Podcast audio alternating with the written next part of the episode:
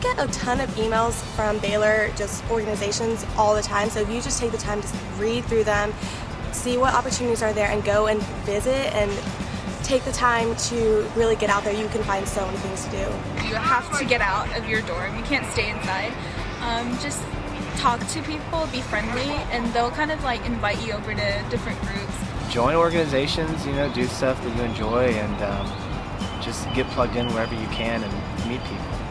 Late night at the Slick at the beginning of the school year, you learn about all the organizations on campus. The way that I chose to get involved is through Greek life.